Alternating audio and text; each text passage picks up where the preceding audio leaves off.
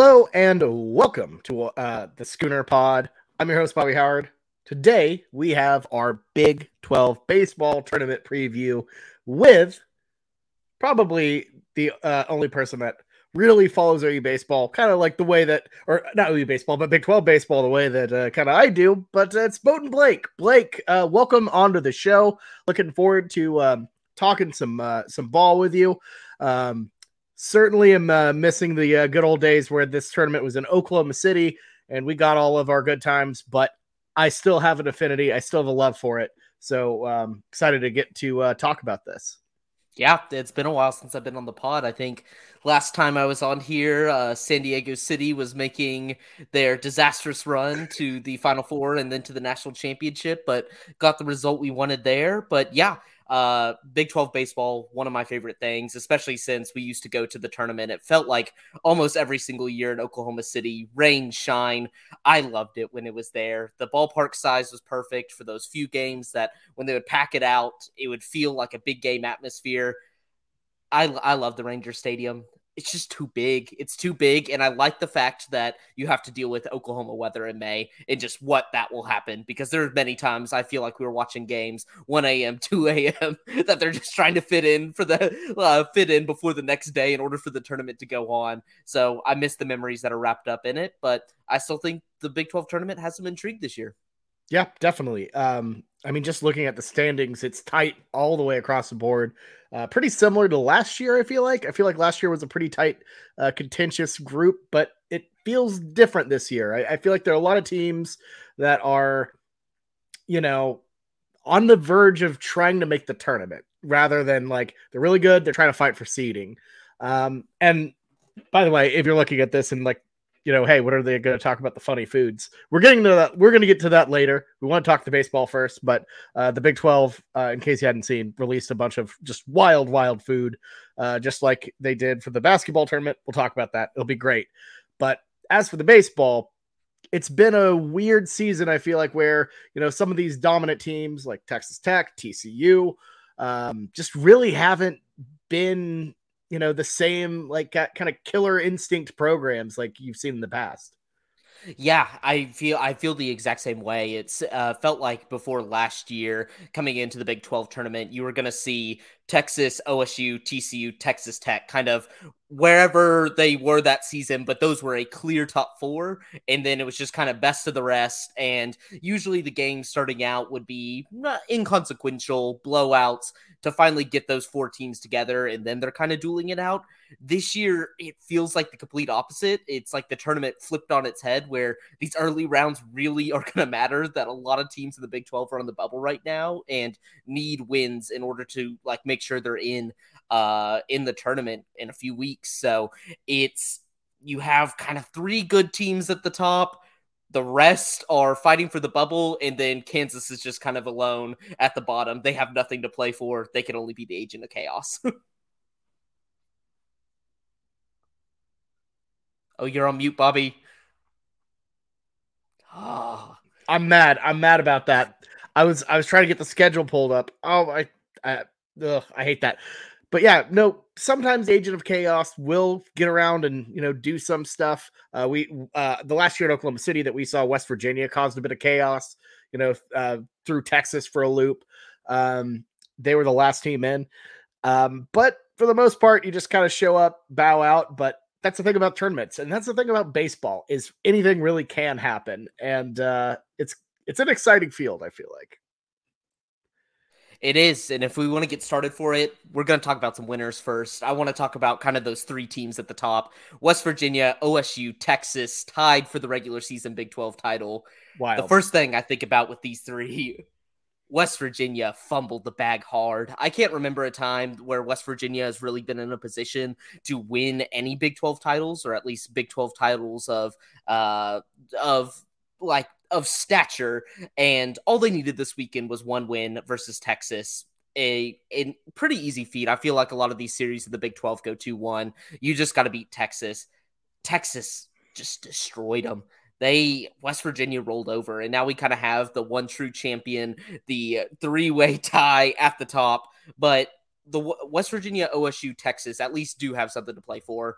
Uh, they're definitely all uh, all in viability for a regional uh, regional host, but also one of these teams could slip into the final eight spot for a super regional. So they're gonna go deep. They're gonna like these teams are very similar. They all need deep runs in order to solidify themselves as a regional host, but it's really important, I think, for the Big 12 to have at least one super regional by the end of this. And I believe one of these teams could slip in because from everything I've been reading, the top seven are pretty airtight locked, but they will be looking for a Big 12 team to put it there if one of these teams goes deep or wins it all. Yeah, and I mean it'd be truly unfathomable to have a Big 12 team not have a super uh, host a super, regional. That's kind of crazy. Um, so you would think that if one of those three make the, makes that run, wins the tournament, they're they have that uh, super regional spot. And I, I, gotta I gotta start with um, I guess the third team uh, of that of that list. They're the third seeded West Virginia Mountaineers, coming out of nowhere and being as good as they are. They produced the uh, baseball player of the year um, and have just been kind of a surprise. Blake, what what is going on with the Mountaineers here?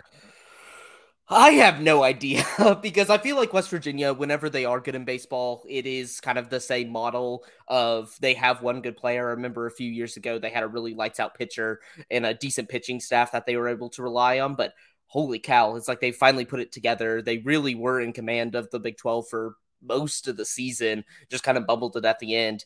It is definitely it is definitely surprising to see see the mountaineers at the top. And they're it's just it just sucks for them. They fall to that three seed. I think that's really the probably the hardest part of the bracket with oklahoma state and ou who's as a seven seed, a very, very, very feisty seven seed.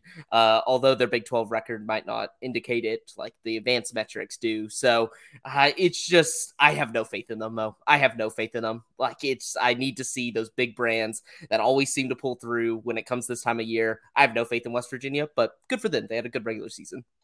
Yeah, and like you said, they kind of fumbled the bag uh, last weekend against Texas. So, um, that's not a great sign that they're going strong. But a team that is going really strong into the postseason, uh, the Oklahoma State Cowboys, um, technically second, but tied for a lead of the Big 12, uh, finished their season with a 2 1 series lead in Norman against the Oklahoma Sooners.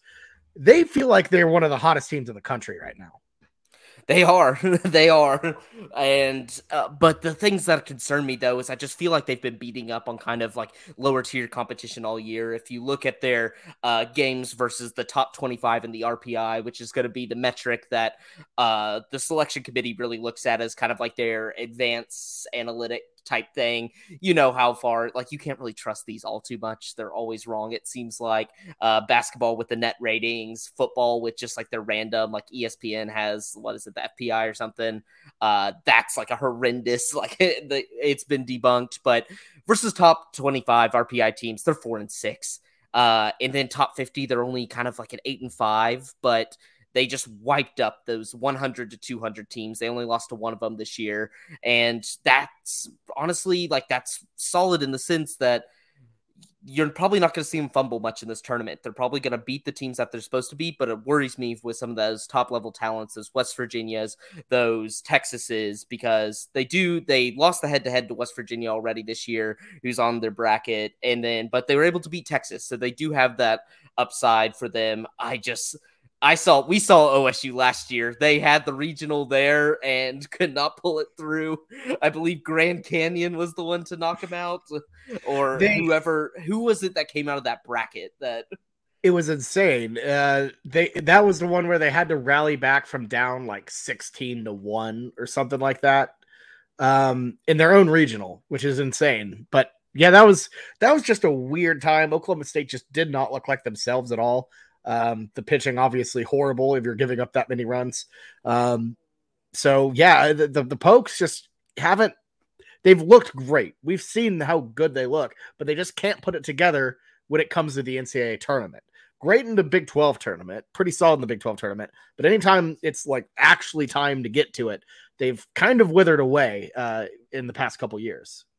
Yep, just like going down through their schedule right now versus kind of your elite teams, your Vanderbilt lost, Arkansas lost, they lost the series to TCU, they lost the series to Texas Tech. They just eh, they uh, they beat Texas, but only a two-one, and then they just kind of swept the bad teams. Like they swept Baylor, they swept, uh, they swept Kansas, they took care of OU. They just they kind of rely on those meddling teams and are solid in that, but I just feel like they don't have that elite upside that can get you far in this. Like that, you see teams really go. Like they could win the Big 12 tournament for sure. But if we're talking on into June, when you're getting to like the big, the regional, super regionals, I just, I don't know. I just don't see that. Like besides that West Virginia series, I don't see really anything like start like sparkling on their schedule that I'm like, wow, I could really put my faith in this OSU team. Yeah, they they just really don't have a lot of remarkable performances against big name teams. You know, their schedule doesn't reflect it. They have Dallas Baptist, of course, went one and one against them, uh, and then they had a pretty solid series win at Michigan. Um, but like, yeah, Michigan's kind of okay. I feel like. Um, so I don't know. We'll see how it gets, how they get when it when it's time for the big boys. But um, do you want to, let's talk about Texas. What's going on with the Longhorns this year? Because you know, I'm not gonna lie, it's weird seeing them at the top when this is the first time that Oklahoma has swept them this season uh, in Austin. That seems like a pretty bad um, thing to happen to you. Are the Longhorns uh, primed for another College World Series run here? I think they could just because the preseason hype. You know, Texas has the talent. That's like the one thing they'll always have is that up upper end talent. It just looks like they went on a whole bunch of skids. Like they started off the season uh, in that like the college baseball showdown and just lost every single game versus decent competition. But then they like they did a good job in the sense like they had Fullerton. They lost series to them, but eventually just found their groove versus pretty like mediocre to bad teams. Uh, I I trust them a little bit more just because of that talent. It is worrisome though that they've just kind of gone on these big skids uh, like they have. The loss at home to OU just feels wrong. It doesn't. I don't like. I just I don't know. It's like maybe it's this year. It's because we don't really have that elite team in the Big Twelve that it's like they just dominated. You were always scared to face them. Like I even know when we played, uh, when we played Texas, I wasn't super afraid of them. It was something we needed at the time to beat them. We didn't beat them, but they're they're a really talented team. I get a lot of run support, but I just I don't know. They're kind of they're they fall in that same thing. I'm I they kind of give a similar vibe to me as OSU, but they have better talent, and I do trust them. Like we all know, I think they're uh, they have the most College World Series appearances of all time, if not number two, at least in the Big 12. They do. So they are like they're always there, even. Uh, and I think that just like speaks to the talent that they have. Yeah, I mean, absolutely. They're a host, they're a historical powerhouse in baseball for sure. Um, so yeah, they can definitely make a run and uh, make a run at that. Um, especially if you know they start hot, get a super regional, everything kind of lines up together in Austin. I can see it. I can see it. Um, but let's talk. We've we've talked enough about the top dogs. Let's talk about kind of uh, some of the lower level teams that might have disappointed a bit. And uh, let's start out with, uh, I guess, the West uh, what the West Texas rivalry between Texas Tech, uh, TCU, two shining star programs who just haven't looked that great this season. What's going on there? It's been bad. I haven't really watched as much Tech uh, baseball this year. I have watched TCU. Uh, TCU is just like in a free fall. I feel like when it comes to its pitching staff, which is weird. We hired a guy in Kirk Saarloos who was our pitching coach under Jim Schlossnagle, and TCU kind of their like claim to fame was their elite pitching. Uh, we couldn't really hit very well. We were definitely like a base running team, steal some bags. We never bunt, but we just kind of slap around singles, get in runs that way. Uh, and now it's kind of completely turned on its head. It's like TCU's uh, offense a lot more dynamic now. We see a lot more home runs, a lot more hit for power, extra bases. We're seeing all of that, but the pitching just has not. We haven't been able to find a steady rotation. We don't have a we don't have a lights out guy that we know. I think Cam Brown's pitching tomorrow, probably one of our better ones, but we don't have a lights out guy that we could throw in like in a must win game. This is like this is our guy this year. I think our bullpen's really bad. I just joke that between that and the Rangers right now, I'm just in bullpen hell because it just feels like anytime you are within a one or a two run game uh, with any team, they automatically get brought back in, which is just like a which is a sucky feeling to have. I think uh, TCU though has put put it together at the end of the season whenever they kind of needed it the most. If you rewind a few weeks ago, uh, we had just gotten off of a series or we got swept by uh, West Virginia and things were looking bleak. And basically, what we had to do was we had to win all of our series besides maybe uh, besides the Texas one in order to even be in contention. And that's what TCU did uh, got a series win versus Fullerton, swept Baylor, got a series win at K State, just kind of the last few that you needed, and then a win win against Dallas Baptist, uh, who is also like given us the biggest demons throughout the years, but yet we found a way to sweep our uh, series, or I think we are not sweep, but 2-0 uh, within this year. Um, so TCU uh, put it together in the final moments. The good thing is, I think if you're looking at these two programs, TCU is most likely in. Uh, a run would definitely solidify them, but I think they're pretty firmly in the field now. Their RPI is up to 37, so you're getting top 40. They ended the Big 12 uh, with a winning record, which is uh, what you can't say about two of the uh, like two of the different programs. And then also our non-conference schedule was pretty elite, just playing in some of those. Uh, some of those early season classics where you get to play some of those good SEC teams and stuff like that. We have a top 30 strength of schedule. So I think TCU's for sure in. Texas Tech, just kind of the most mediocre season, 12 to 12. Ah, just uh, RPI in the low 40s. I think they're probably in. I would say, like, confidence wise, TCU, Texas Tech, and then we would probably go OU after that. So I think both of these teams are going to be in, but my God, have they not lived up to the hype at all this year for being two schools that really care about baseball prowess? Yeah, I mean, it's it's been weird. It, it, I mean, because the, the conference, it doesn't feel that tough overall. Like it doesn't feel like a meat grinder, but it's still tricky because everyone's about the same skill level. Um, I mean, just it, look at the looking at the standings entering like that final weekend. It, it was it was crazy. Yeah, very tight across the board. Um, and uh, yeah, I, I mean, what what can you say? That's just a bit of a disappointing season from both. Uh, Kansas State's just kind of there. I don't really know what to say about K State. Um, what uh, they swept OU, which was obviously pretty horrible. Um, that's kind of Oklahoma's biggest thing that they've had this year is they've just been inconsistent as hell. Um, they'll have a high of you know sweeping Texas and Austin, and then turn around and you know get swept by Kansas State and um, you know in Manhattan, and it's just they've just not been able to handle bad teams the way they should, and you know, they're inconsistent against the best. And I don't know. Uh, Oklahoma, they, they've kind of got hot towards the end. As we can see, they they've kind of stormed into the bubble when we're talking about the tournament. Um, but Blake, do you think they're what, what do you think? You, you have looked at the metrics. I know you've you've seen everything. Do you think there's a shot for the Sooners to uh, sneak into this thing? And if not, what do they need to get done on this uh, final week to get there?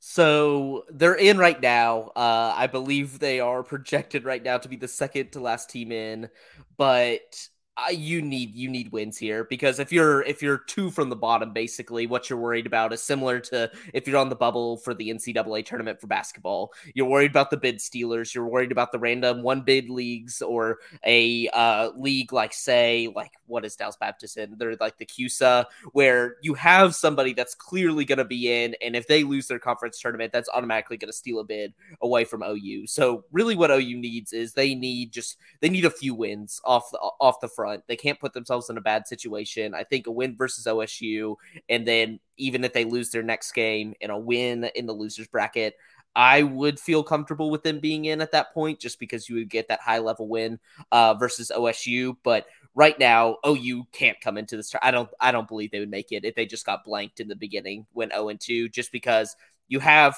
OU, their RPI is really good. So your advanced metrics, they love OU and what they've done, but it's hard to stomach a losing record in the Big 12. It's just anytime you're taking a conference player, especially in a Big 12 conference where you don't have all 10 teams, you're already a small conference. If you have nine guys, uh, right. they have a losing record there.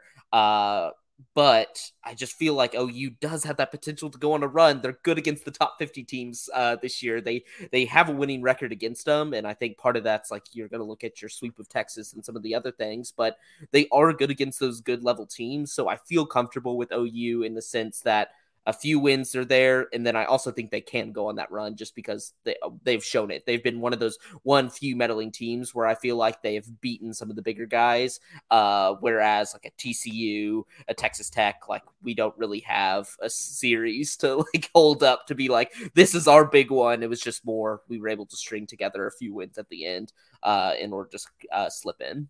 Yeah, and I mean OU baseball does its best work late. Like even last year, um, that great team, they figured it out at the very, very end. I remember entering that last series against West Virginia. We weren't even, we were pretty much on the same place that we were around, uh, I don't know, about last week. And they just put it together, had that incredible Big 12 tournament run, uh, figured out everything with Cade Horton. Cade Horton didn't even start pitching until the Big 12 tournament. And he was our, our best guy going like down the stretch in the uh, national cha- or the NCAA in the NCAA tournament. He, he went from a, a guy who doesn't really pitch at all to uh, getting get, getting um, picked as a pitcher by the Cubs, which is just truly wild. That being said, I don't know if Lightning can strike twice. Uh, this team doesn't seem to have the same like kind of I don't know hidden ta- hidden talent out of nowhere, but you never know. Um, they're scrappy, they're weird, and if you can get a Bedlam win in Arlington, that should be enough. Um, just looking at what it did, just winning one out of that series last week uh, or last weekend, um, you know, that helped a lot. Even though they lost the other two, uh, it, it did something. So, um, in my mind, you know, a solid performance at the Big 12 tournament. You don't have to win it, uh, but just just show out and hopefully, hopefully sneak into this thing. Um, and at that point, you never know what's going to happen. It's chaos. Yep. And I think O OU is primed. I just I I have good vibes about them just because if you look at the re- like the rest of their bracket, I just I can see them. I like we said, I don't trust OSU on that side of the bracket. I don't trust Texas Tech, and then West Virginia is also shaky. Granted, they didn't get they didn't pull like the Kansas of the bracket, so you don't get that kind of one beat up just in case if you do fall to the losers bracket. But I feel confident if it's say even if Oklahoma loses their first game versus Tech, and then maybe if like West Virginia drops down, we could see something there. I just I feel most comfortable about TCU, OU probably uh, in the actual tournament itself, not getting in, but like in the Big 12 tournament itself, going on little mini runs. I don't think Tech Tech is going anywhere. I don't think K State's going anywhere. I think a bad draw. TCU already beat them two times this weekend at their home place. TCU plays a lot of games in Arlington. We played uh, three to start the season, and then randomly uh, we had to play one versus Baylor in there because they were thinking about canceling the game, and we needed we needed it for our resume. Just even though Baylor is trash, you just need to like you need to thrash some of those bad teams in order to help your advanced analytics. And of course, when it comes to the Big 12 rec- uh, record as well, like a winning record is one of TCU's biggest strengths right now. So I feel most comfortable about TCU OU going into this. A little bit tech, not at all K State. I think K State has to go on a huge run. I don't think they will. They just kind of meandered. They did they did everything they could. They have a they have a Big 12 winning record, which is surprising when you look at it. They lost a series to Baylor, and this Baylor team is so horrendous. And they just kind of like against the better teams, they always stole one game. They just really didn't get swept.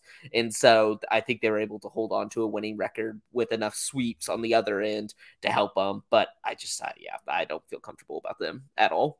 Yeah.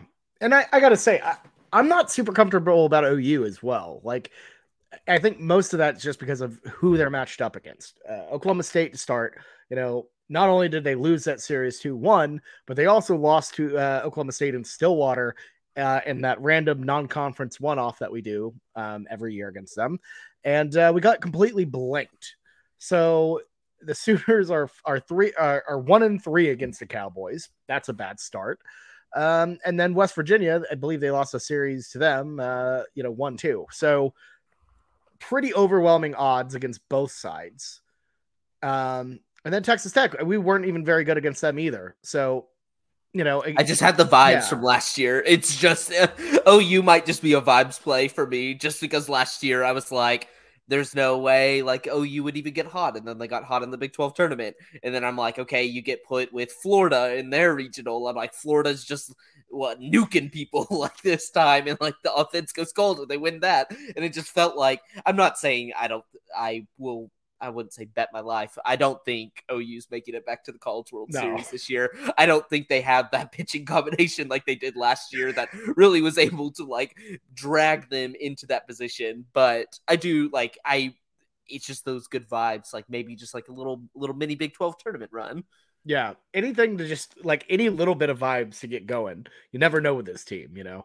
And like you said, those vibes last year were so unreal. Um, you know, obviously Florida being a tough draw, we are almost like dead in the water, and then we have a like a uh, four hour rain delay hit, come back, uh, come back and beat them.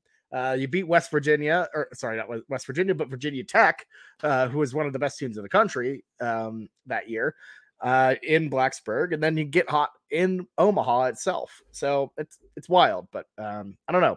Hoping for a repeat of history, but we, you know, lightning doesn't always strike twice. So this might just have to be a, rebuilding year for OU. But um, anyways, look, let's get into our second part. If you're good with that, Blake, because I think we've kind of got it covered uh, on baseball. You know, we, you know, you've you've given who you thinks who you think might get hot, make a run. Um, let's move into our, our food discussion, but just give us uh, give us a championship pick before we move on. Championship pick. So I'm gonna go. You know what? Screw it. TCU, OSU, OSU wins. But I think I just the the vibes are good on the frogs right now. It seems like things are starting to gel. The offense, at least. I don't know about the pitching itself, but I don't know. The vibes have been good, and when we needed it the most, this team's uh, like stacked up. And I just want, I love caring about TCU baseball, and it's been really hard to do that this year. Just like there's nothing worse than cheering for a bad baseball team. It's not even like the Thunder or like a bad college football team where you're looking for some like hope of the future. It's just like bad baseball's horrendous. There's just nothing. It's boring. It sucks. So I just maybe that's a little bit of wishful thinking, but I like us in the top bracket.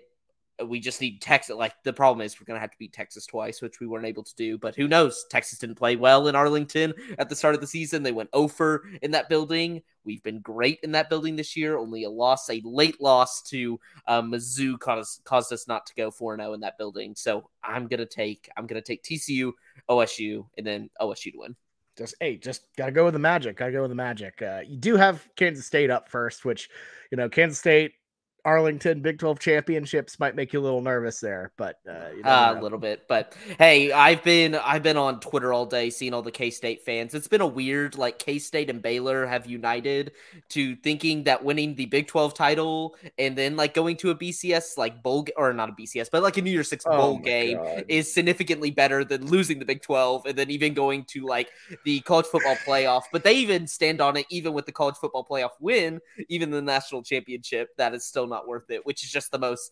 outlandish, outlandish take. I understand it sucks to get blown out in the national championship and not a good look, but you would so much rather be there.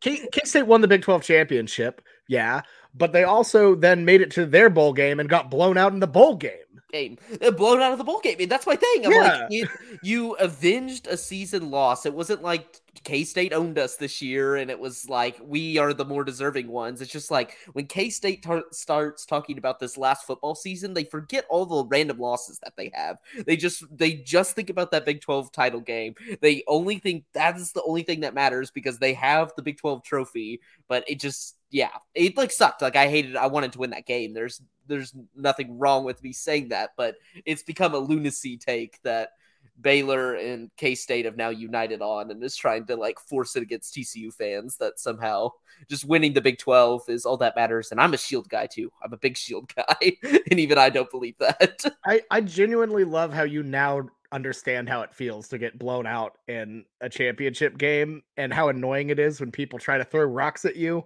when you're like you didn't you, you didn't even get there like shut up you know it does like I, I finally maybe get that perspective a little bit because i'll never hear the end of it because smu fans keep talking or the five smu fans i'm like oh my god we're not even going there. Like i understand like some of the big 12 teams and stuff like that that we're gonna play but jesus like we're getting it we're getting it from the smu guys you're, you're out here getting it you're, you're getting it from the riffraff over here. This is ridiculous.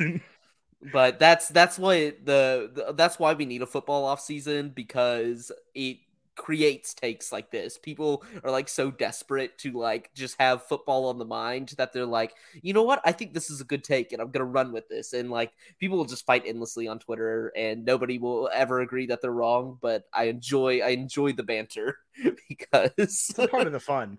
I one of my favorite offseason banter was when Texas fans said that uh, the Big 12 championship didn't matter because they won the regular season game and have the hat. And I'm like, we we what we beat you last. Like you don't understand how this works, right? But I don't know. Anyways, um, let's get into this food conversation. So, in case you weren't around for the Big 12 uh, basketball tournament, uh, you might have missed this, but uh, around round tournament time, they introduced a, a new tradition for Big 12 tournaments where the restaurant group creates specialized items for each school, t- uh, each school in the Big 12. Blake, you and I did our uh, Big 12 basketball podcast on this, and we went real in depth. And, you know, some items were pretty standard, you know, just, um, you know, like I'm trying to think. West Virginia had a pepperoni roll for basketball, which was nice.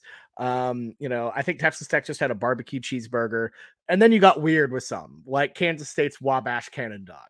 It got weird. Well, now baseball's doing the same thing, and we have to rank them like we did way back when, Blake. And uh yeah, so tell me, what are your thoughts on this new crop? How are you feeling about everything? We'll get into them, but overall, do you like the tradition coming back? How how you feeling?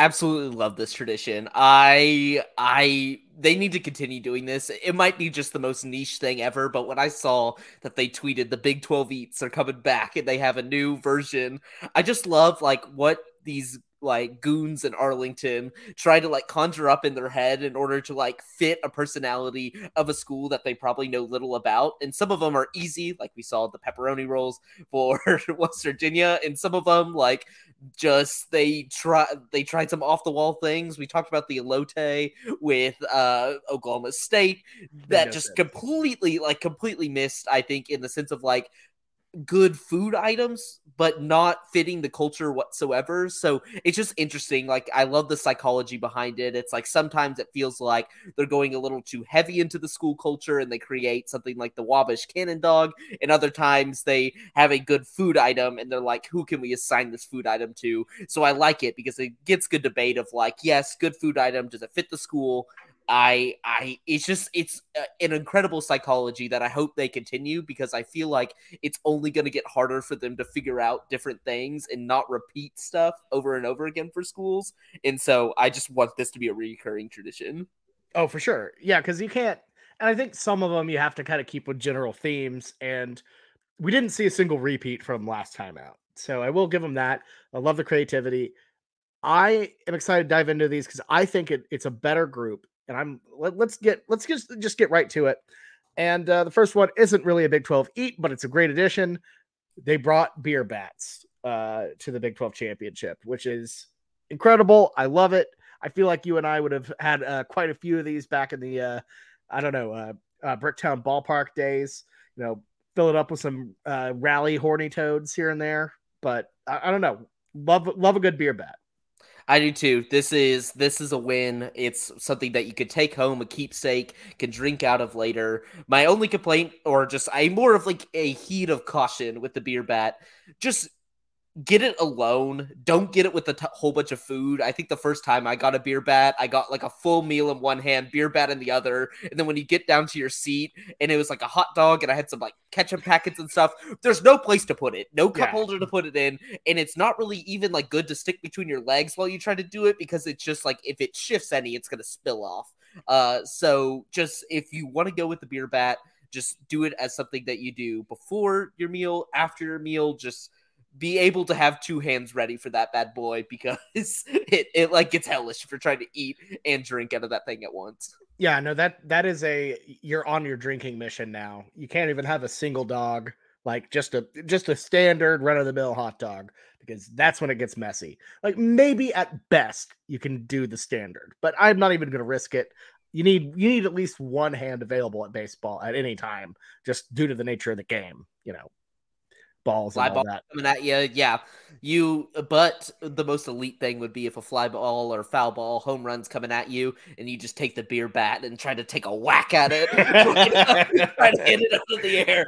Your your neighbors will hate you. The beer will go flying and, and, and like everywhere, but you would you would be infamous. That clip would go viral immediately. So do with caution. You have to make contact with it. You will. They will pelt you with just about anything else if you miss. But try it. If you land contact, you're legend. There's plenty of space at uh, at Globe Life to spread out and do this strategy. So if you're gonna do it, just be ready. You know, be be be by yourself in like the you know far outfield, nobody around and then just take a big old hack at it with uh, your beer bat. Um, all right, so let's move into some of the items. Uh, starting out with the cowboy cheese fries here. And uh, look, just from the jump, I see what they're trying to do. This is clearly an Eskimo Joe's nod. I love it. Love the inspirational idea. Uh, it is fries, tortilla strips, nacho cheese, bacon bits, shredded cheese, and sour cream. The actual ingredients are where you get me wrong uh, because it, it sounds like they just told him cheese fries and Oklahoma State work and didn't actually show them what Eskimo Joe's looks like because that is not that is not it. It isn't, but I put this one as like one of the best items to come out of it. I know we talked about it when we were going through the elote uh, scenario with basketball. It's not the right combination, but I think just theme and taste and just like something I actually want, I really enjoy this because like I do love cheese fries. Like I'd rather have like a hot dog and like some loaded fries instead of like, you know, just burger, like you're kind of like dry burger, dry like dry fries, stuff like that. So I put this one at least like I thought I was like this one locked it down for me just because at least they tried they tried with the theme. I think it's a really good tasting menu option. One I would definitely get. So I had this one as actually one of my upper ones, but I do understand the complaints of like this isn't close to Eskimo Joe's. It's an absolute yes, and I I I know I'm nitpicking it. I'm definitely nitpicking that because it's it's it, it hits. That's that's the right move. It looks delicious. I I would absolutely eat it. It's an absolute yes. Easy easy yes. Um, a little messy for a ballpark, but you know, like just contain yourself. You can do yeah. it if you just focus in. Just get a fork. Just get yeah. a fork. Get a fork. Yeah. Gotta be a fork. Gotta be a fork move. Uh, otherwise, you're a bit a bit nuts. Uh, so let's move on to our next one. It's the Red Raider cheese sticks. Blake, I cannot tell you how happy this one makes me. Uh, I feel like this when when this one popped up, it I immediately thought the Big 12 watched our podcast because when we went through and Texas Tech had that bacon uh, that barbecue cheeseburger, I'm like, this is a bad decision because you ignored the food item the signature food item of Texas Tech is fried cheese at Spanky's. All of this stuff, it's iconic.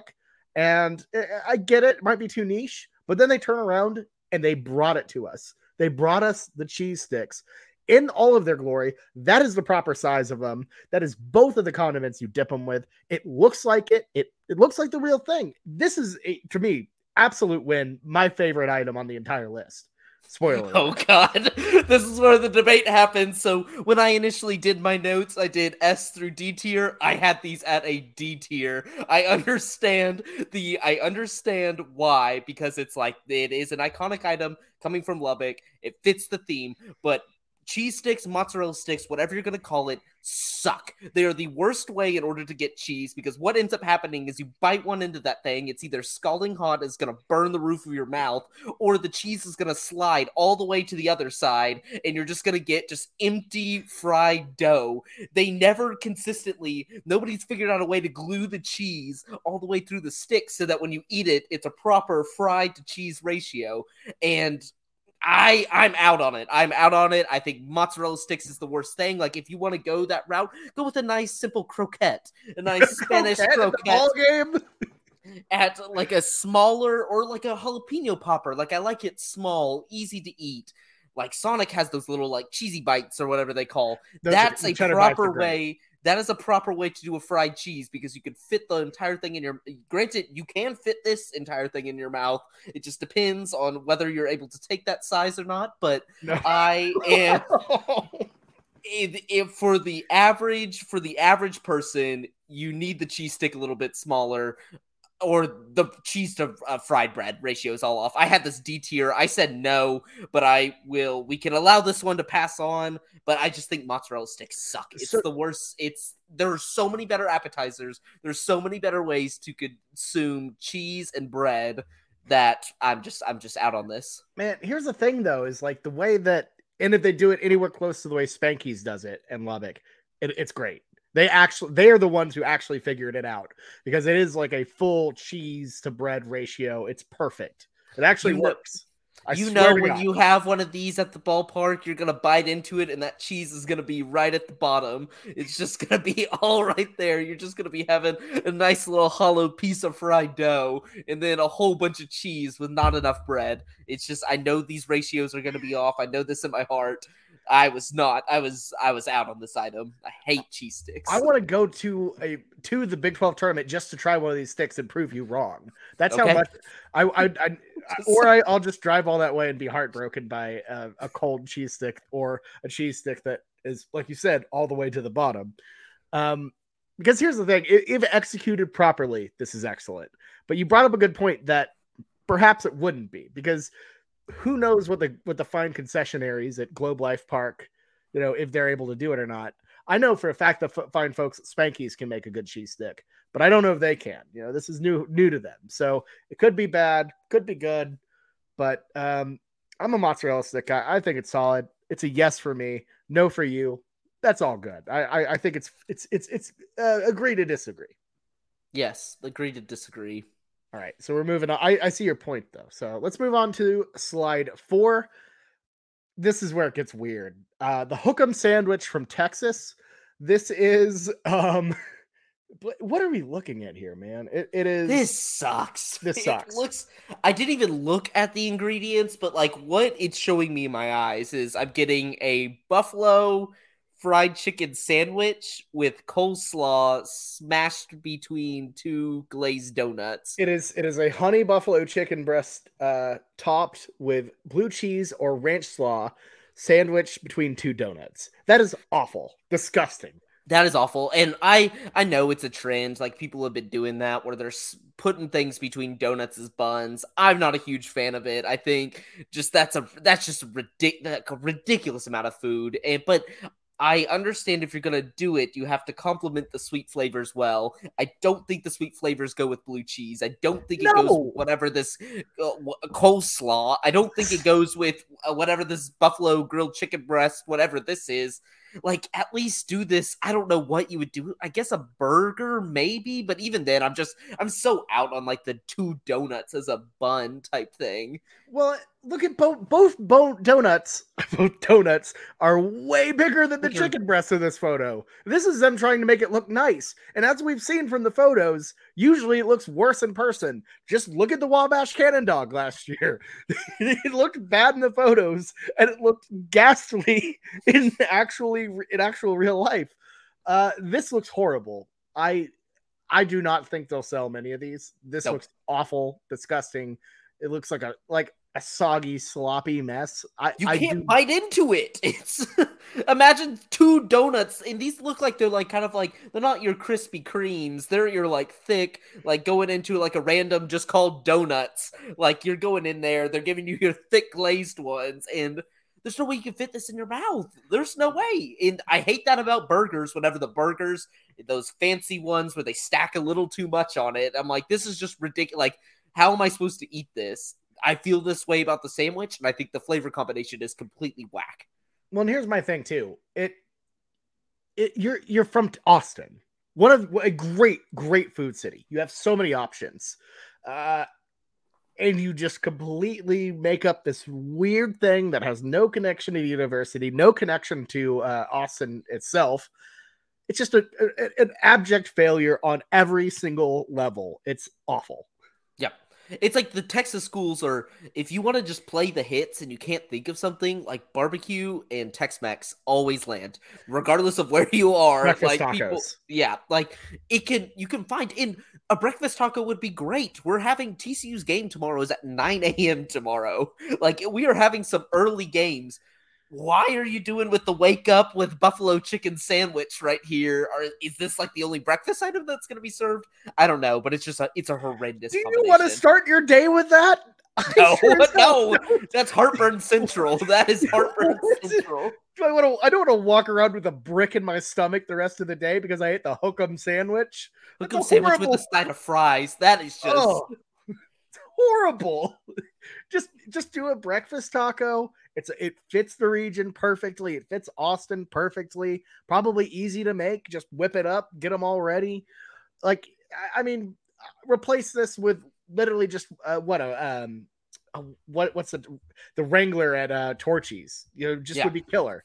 Yeah, just like perfect. fried chicken and queso. yeah, yeah, yeah, yeah. Just like do something. Just do something. Brisket you know, cheese egg.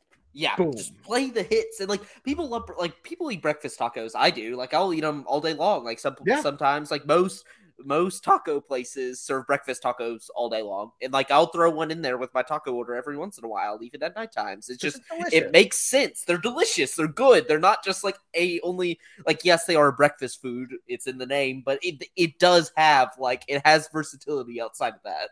Breakfast for dinner is a thing. Yeah.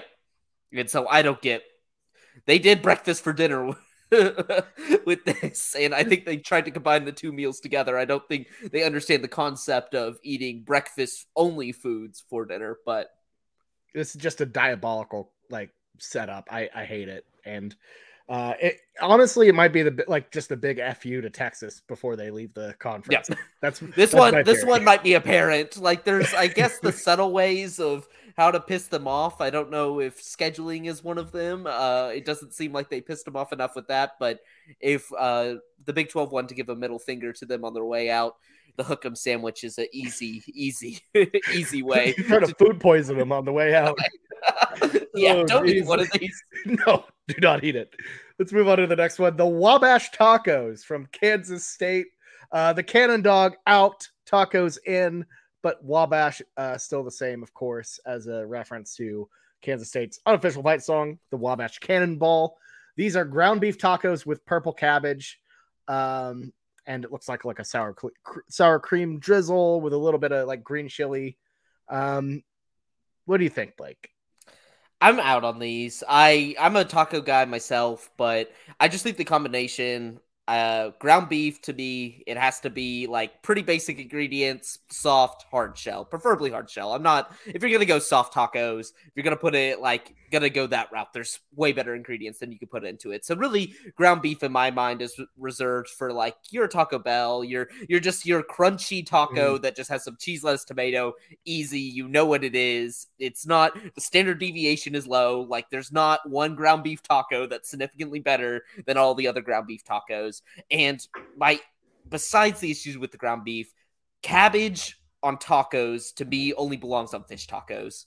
And I know they tried to go with the purple element here. I know they're trying to, I guess, like, or the K State side of it. This is one of those things I felt like they created the item and tried to force it, or they created a ground beef taco and they were like, how can we make this K State? Oh, like cabbage is purple. Let's put purple cabbage on it. I just think cabbage, the only time it should be used is a slaw on a fish taco.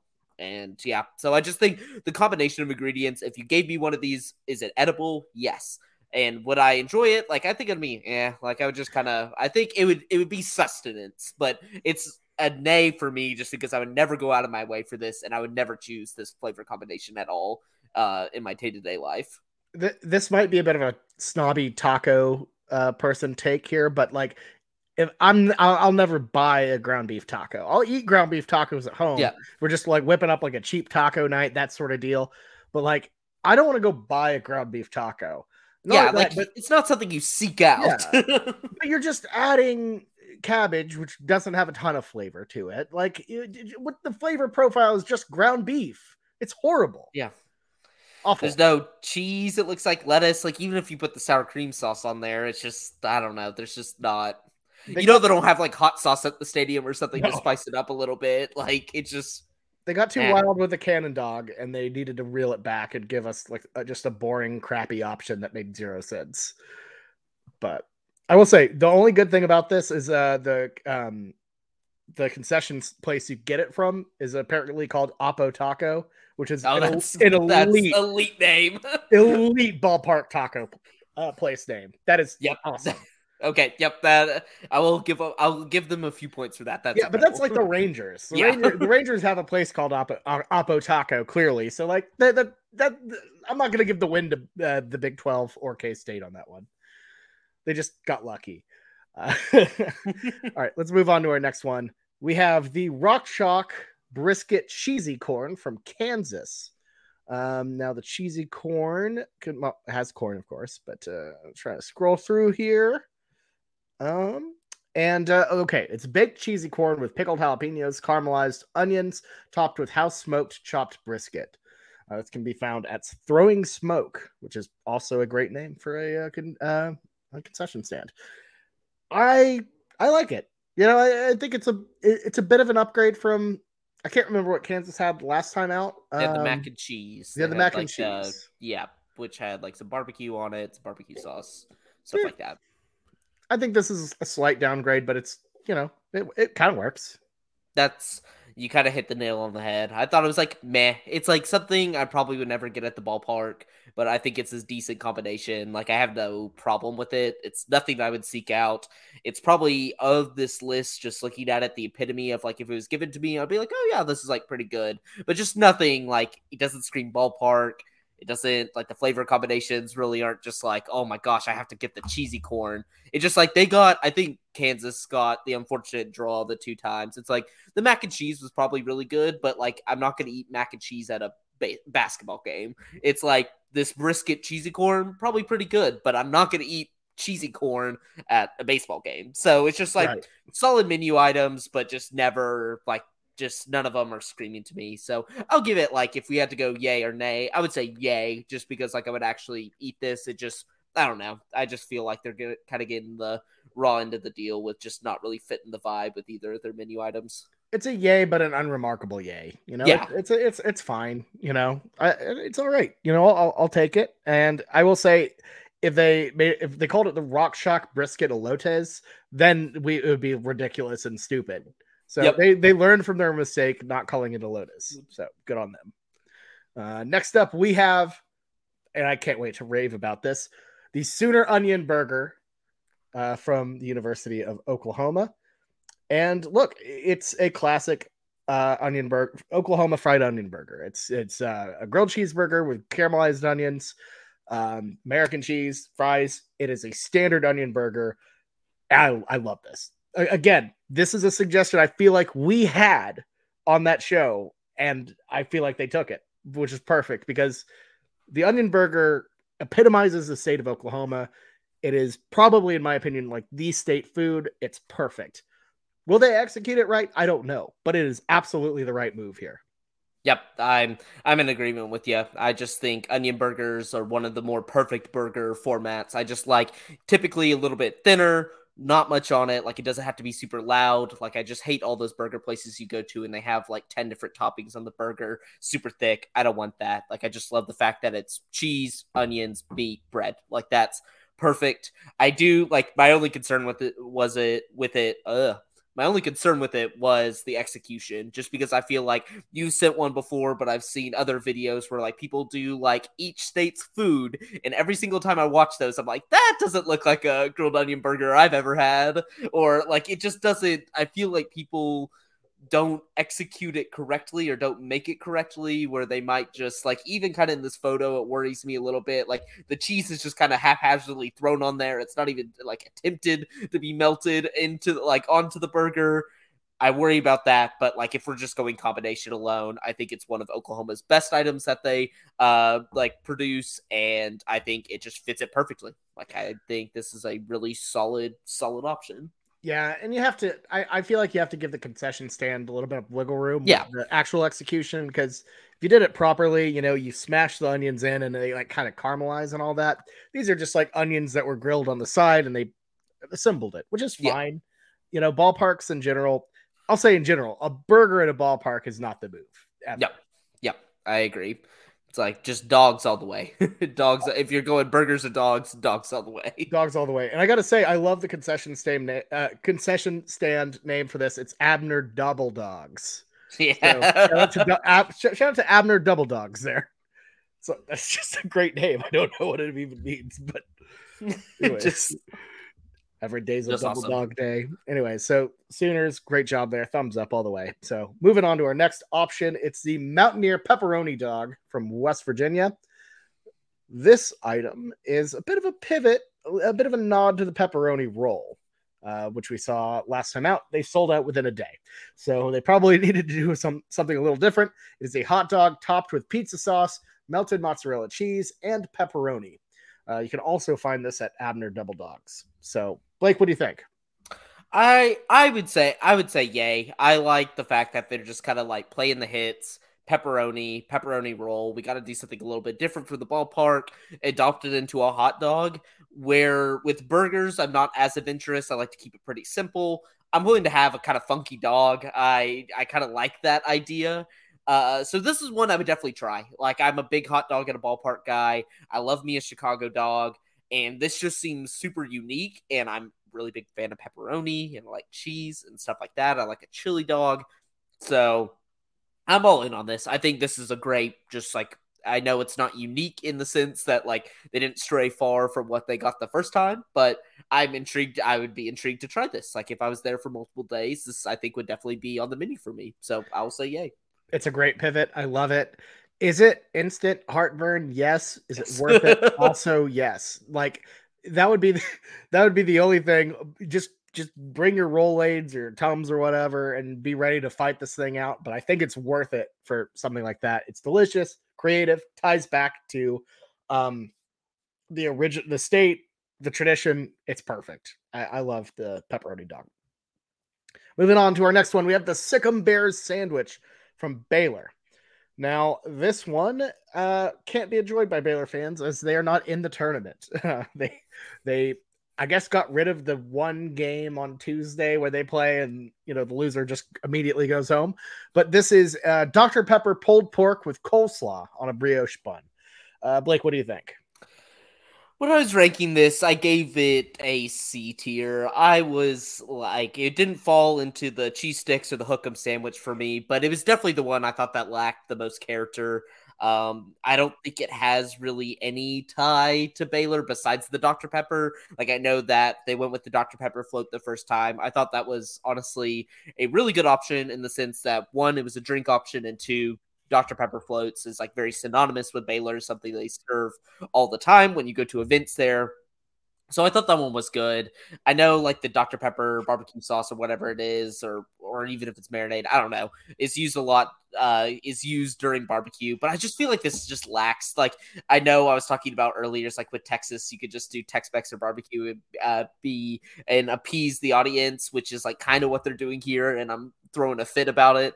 But I just, yeah, I just feel like it's a meh sandwich. I just know what this is to taste like. I've had a million of just random chopped barbecue sandwiches that are like, you're never to like be mad that you got, but it's just like you're never, you're not to go away having a good experience. Like it's like going to Dickey's, you know, it's like not, you, you know, it's, you're not to die to go back there again, but like, is just even like mediocre barbecue better than a lot of foods? Like, yeah. So it's just kind of C tier to me. No real connection. Just I know I this is the one thing I know what it's gonna taste like, and I just think it's eh. It's a boring pulled pork sandwich. Uh, Yeah. Pulled pork isn't even really a thing in Texas all the way. I mean, it exists, but it's not the staple of uh, Texas barbecue at all. Um, it's just okay. It's it's a boring, absent idea from a team that is also absent from the event. So, uh, yeah, it's it's just it's okay. I don't. I would never seek it out. I would never eat it. Um, it's just uh, you know a little bit of la- just lacking uh, any inspiration. So they just you know put uh, pulled pork in the barbecue, or, or they put uh, uh, Dr Pepper in the barbecue sauce and called it a day. So whatever, Big Twelve, that's fine, all good. So let's move on to our final one. Your uh, team. TCU and the Berry Street Burger. This one looks like it hails from Hurtado Barbecue, and it does.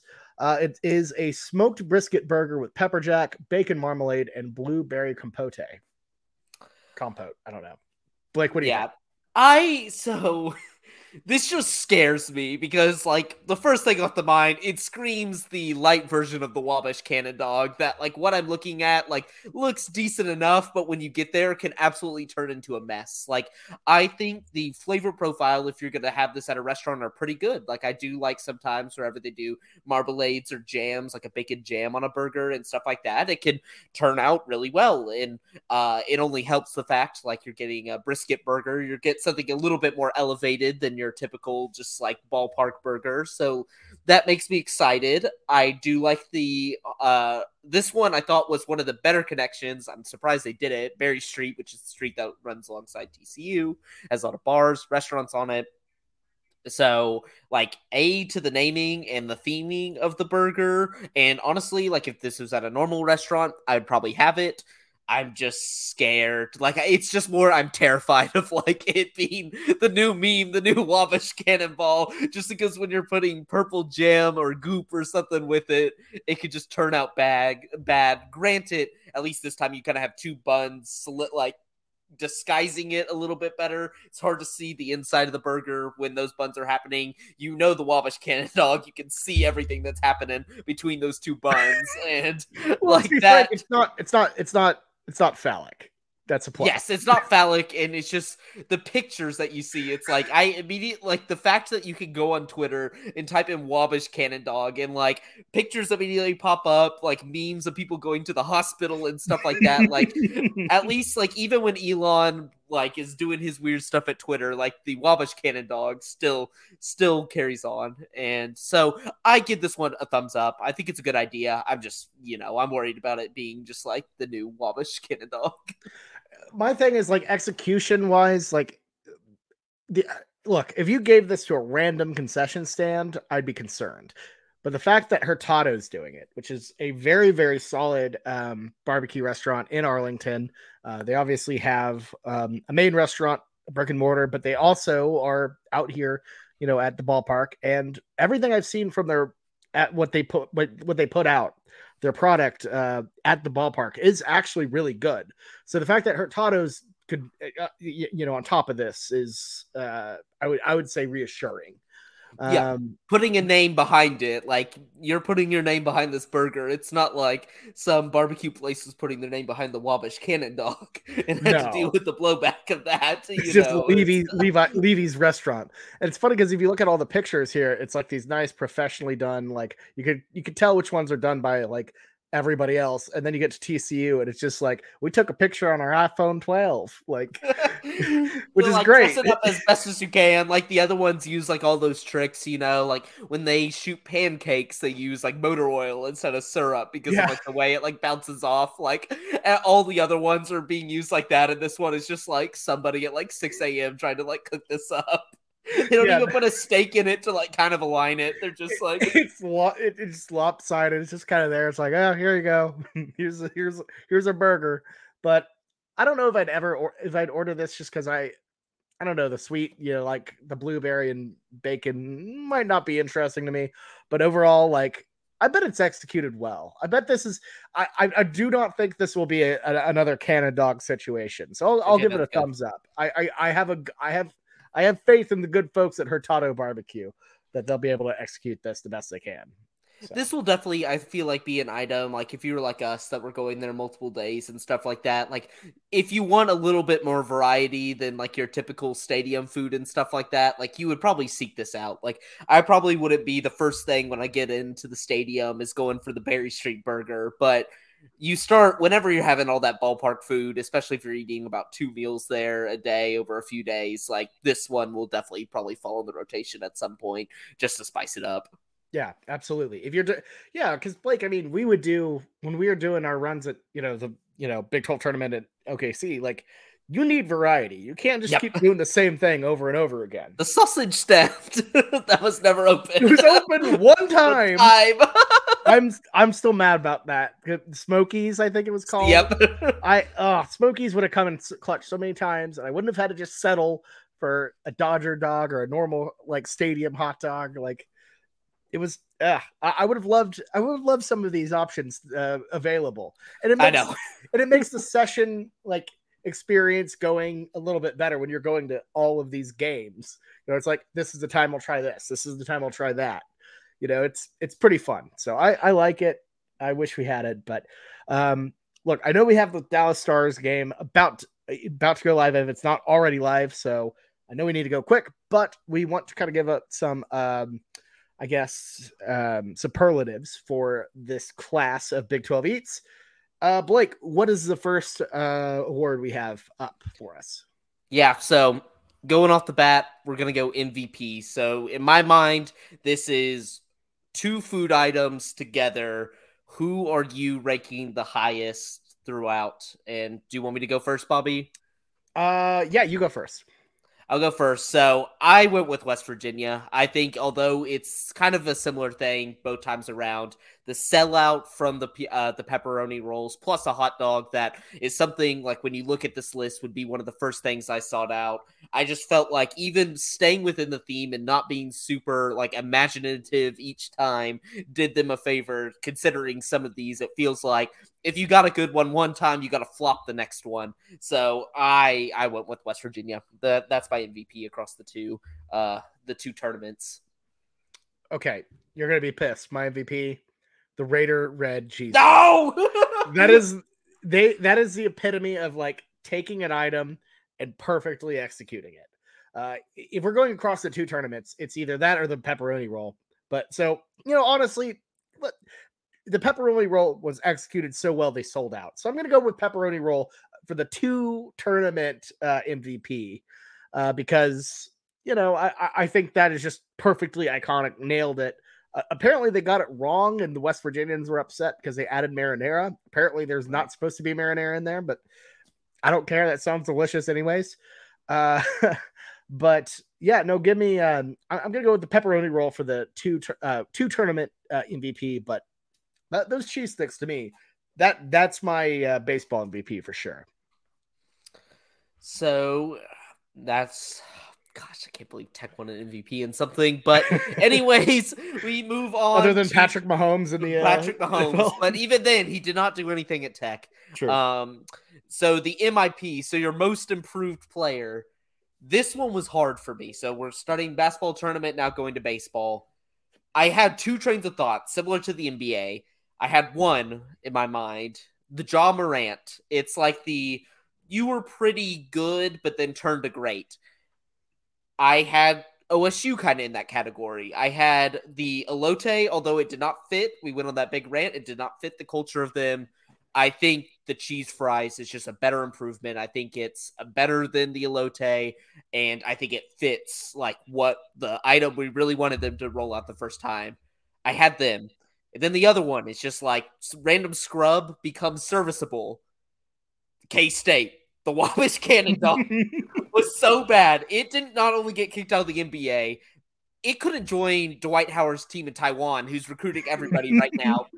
The YMCA, his friends kicked him out because he was so bad. Like we're talking, the Wabash Cannon dog was all time bad. That even these really just ugh, ground beef tacos, I gave I gave it to K State. I I subscribe to that nothing to something philosophy a little bit more than the good to great that's I think that really shows how bad the Wabash Cannon dog was.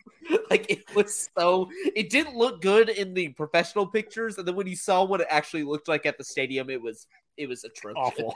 So that is where that is where I went with this, but want to hear your reasoning. The, the MIP has to be Kansas State because it went from an item that was not only inedible but would actively make you ill to something boring but looks definitely edible. So that's that's a pretty big plus. Um, if we're talking about the Ja Morant uh, MIP though, I like the Sooner Onion Burger a bit more than the fried taco, which um, you know I that's I think those are two great options. Ja Morant was great as a rookie. He was great that other year. I think the onion burger takes it up a notch because I feel like the fried taco is a little bit hard to execute on a concession basis. And I think, I don't know, I think the onion burger hits. Fried taco definitely hits, but um, I, I don't know. I'm going to go with Sooner, Sooner Onion Burger to be different, but let's be real. Uh, it's shout out to the Wabash Cannon dog for becoming something that is now edible. so yep. big win. We have something. Uh, granted, I would not get it, but at least it's something I would eat. like that's that is that is improvement right there. Uh, the next one was defensive player of the year. So the way in which I saw this is usually the defensive player of the year. They're really solid, really integral to their team, but they're not the star. But I had this more as like a low standard deviation from one to the other which ones really nailed it, and you kind of took it with most improved. I thought OU just really solid. I think an Indian taco is great. I think it hits. It's a good stadium food. I think an onion burger slaps. Really simple, great flavors. There, although I do agree with you, the onion burger is better. I just think OU really, really was one of the only teams that seemed to really like to nail their first two options. They didn't have the elite ones per se, uh, but their two options are just really just solid across the board and two that I'd probably get at a stadium. Yeah, I I would yeah, OU's definitely there. It's OU and West Virginia neck and neck to me because I think the pepperoni dog, as you said earlier, uh, is a really cool different evolution from uh, the pepperoni roll. It takes that great idea and perfectly spins it into a baseball themed item. And I think that I think that to me is like not only a good evolution from you know, you know, from one item to another, but it's like it perfectly represents what like it it it it, it the pepperoni dog wouldn't work as well with basketball and vice versa. It it it fits each event perfectly. And I think that kind of makes it even better.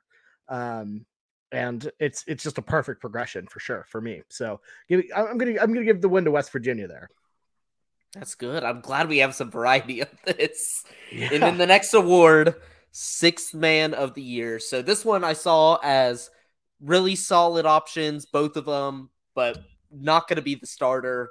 They're going to be always coming off the bench. So ones that I enjoyed, but would not say I'm getting at either event.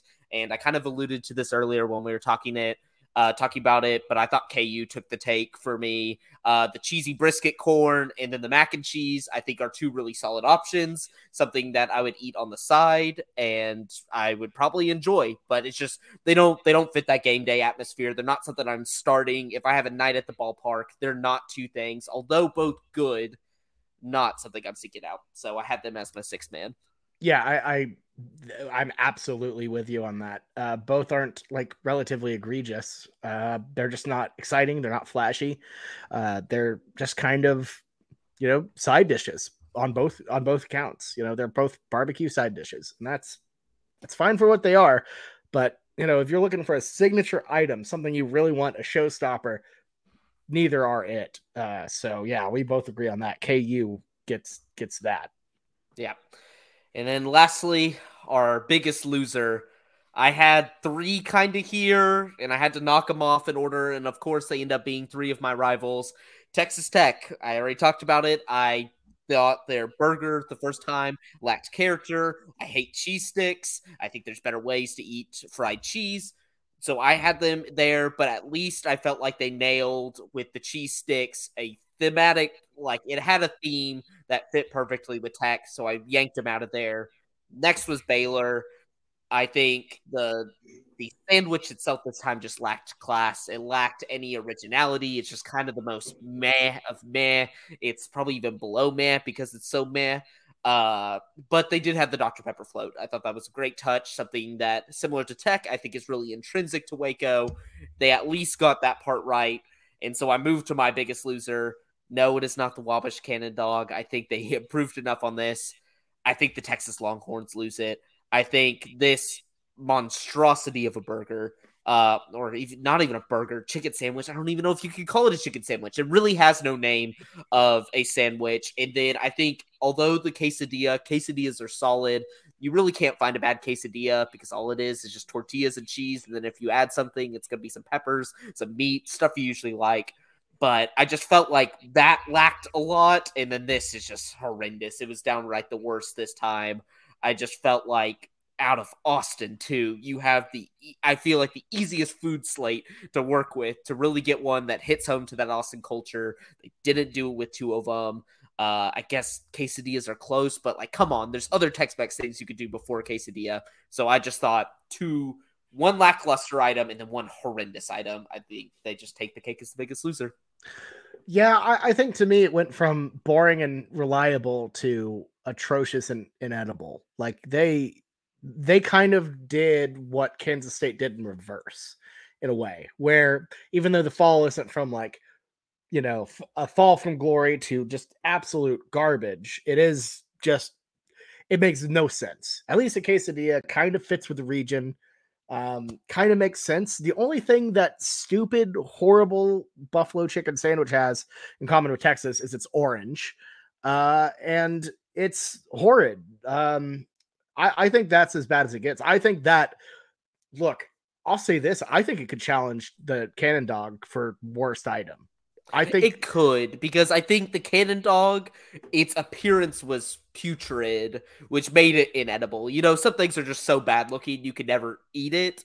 But like there wasn't many ingredients really on it to like really like it's probably just like if you put some grape jelly on top of a hot dog. Like is it gonna be or is it gonna make you throw up? No. Is it like a flavor combination that you would use? No. But I just feel like this Texas sandwich is just all over the board with their flavors and what they're trying to do with it. Like, I think it's, although presentation wise, obviously not going to be as bad as the Cannon Dog, it taste wise is just going to be just horrendous. Yeah, because at least with the Cannon Dog, even though it was disgusting and looked incredibly bizarre, it the the flavor profiles it was it, it's a bacon hot dog with purple relish. You know that at least kind of molds together but with Texas, your flavor profile is going all over the place. You have the sweet, like you have the sweet uh, donuts, and then you have the weird slaw, which could be blue cheese, which sounds disgusting, and then a, a buffalo chicken sandwich. Like that is such a insane, wild, horrible, horrible, horrible setup. And to me, I, I think it could be worse. It's not going to be. There's no way it's less photogenic than the Cannon dog. The Cannon dog has yeah. that taken but um, flavor wise, I think it would be far far worse.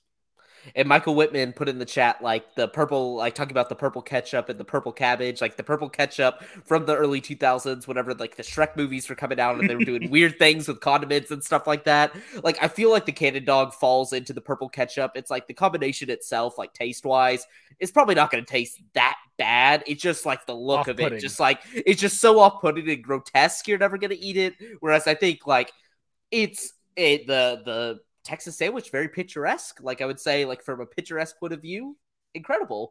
But it just, yeah, the flavor profiles are gonna be all off. Nothing's gonna make sense. Your taste buds are not gonna know what to think.